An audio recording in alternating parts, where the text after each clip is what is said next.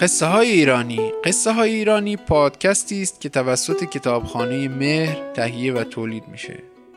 این قصه از کتاب افسانه های ایرانی جلد سوم از مجموعه افسانه های پریان گردآوری و بازنویسی محمد قاسمزاده انتخاب شده.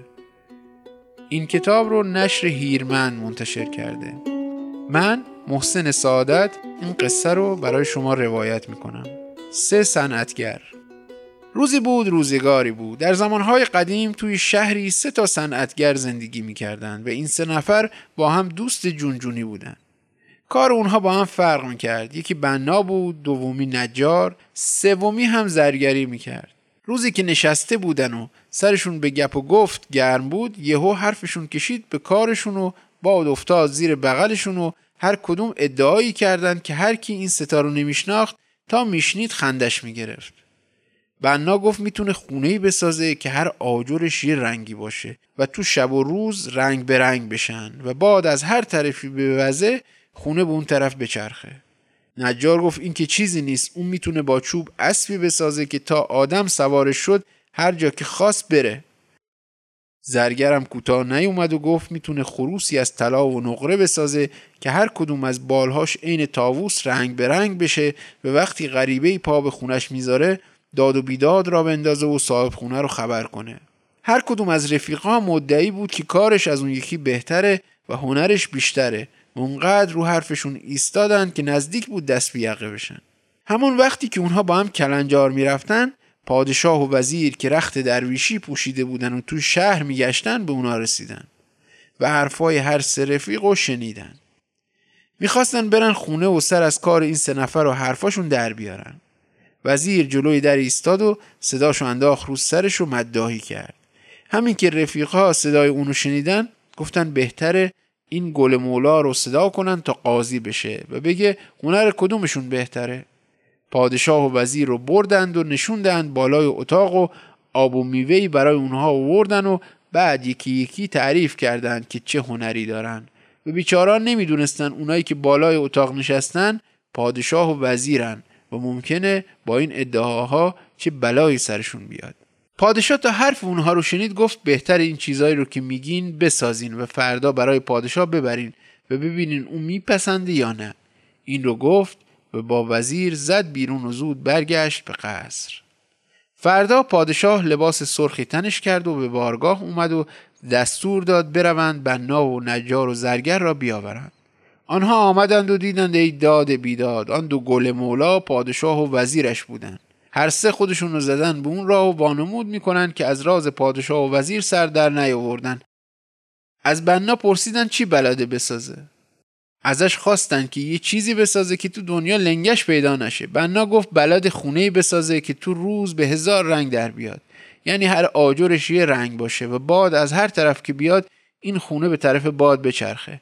نجار گفت هنرش اینه که می‌تونه با چوب اسبی بسازه که مثل پرنده پر در بیاره و با آسمون بره و تو آب و زمین هم شنا کنه و راه بره. زرگرم گفت خروسی می‌سازه که بالهاش خوشگلتر از تاووس باشه و هر کی وارد خونه شد صابخونه رو خبر کنه. پادشاه از حرف اونا خوشش اومد و گفت هر چی بخوان به اونا میده تا چیزهایی که گفتن بسازن. بعد دستور داد اونها رو ببرند خزانه و هرچی طلا و نقره می‌خواهند به آنها بدهند. خزانه دار به هر کدام یک خورجین طلا و نقره داد و هر سه نفر برگشتن خانهشان تا چیزهایی را که گفته بودند بسازند. چهل روز که گذشت آمدند و خبر دادند که سر حرفشان هستند و آنها را ساختند. پادشاه خوشحال شد. خودش و دوربری هایش را افتادند و رفتند و خانه ای را دیدند که بنا ساخته بود. پادشاه تا خانه را دید انگوش به دهان ماند و چیزی را به چشمش می‌دید که هیچ کس تا آن روز به چشمش ندیده بود. خانه هر لحظه به یک رنگ در می آمد. نجار هم اسبش را آورد دم در خانه و زرگر هم خروس را نشاند آنجا و او تا آنها را دید شروع کرد به قوقولی قوقو کردن پادشاه به هر سه صنعتگر دست مریزاد گفت و به نجار گفت حالا سوار اسبش بشود تا ببیند چطور راه می رود و می پرد. نجار پرید پشت اسب و دهنش را گرداند و اسب عین پرنده پر درآورد یک ساعتی توی هوا گشت و دوباره نشست روی زمین. پادشاه که از این هنر نجار هاج مونده بود رو به وزیر و وکیل و کل گنده های دربارش گفت هر کسی اونو دوست داره باید به این سه نفر پیشکش بده. اونقدر طلا و نقره به سر اونها ریختن که نتونستن اونها رو جمع کنند و هر سه خوشحال و خندان راه افتادند و به خانهشان برگشتند. پادشاه همان روز به آن خانه رفت و به جای قصر آنجا ساکن شد. گذشت و گذشت و روزی پادشاهی لشکرش را برداشت و به آن شهر آمد تا بجنگد. وقتی لشکر آن پادشاه آمد پادشاه شهر خواب بود و خروس یک بند قوقل و قوقو کرد تا همه را خبردار کند. پادشاه از خواب پرید و از کوره در رفت خروس را گرفت و زد زمین تا صداش ببارد. دوباره توی رخت خوابش دراز کشید تا بخوابد که وزیر آمد و بهش خبر داد که لشکر دشمن آمده و ریخته توی شهر و چیزی نمانده که به خانه پادشاه هم برسند. پادشاه تازه شستش خبردار شد که خروس از چی خبردار شده و می‌خواسته به او خبر بده؟ پشیمان شد و صبر کرد تا آفتاب زد و دنیا را رو روشن کرد. یکی از سردارهای پادشاه شکم اسب را از سنگ پر کرد و رفت هوا و سنگ را ریخت روی سر دشمن. آنها که چنین اسبی ندیده و نشنیده بودند ترس برشان داشت. هفت روز و هفت شب از زمین و هوا بر سر دشمن سنگ و تیر بارید و آنها یا کشته شدند یا فلنگ را بستند و خیال پادشاه راحت شد.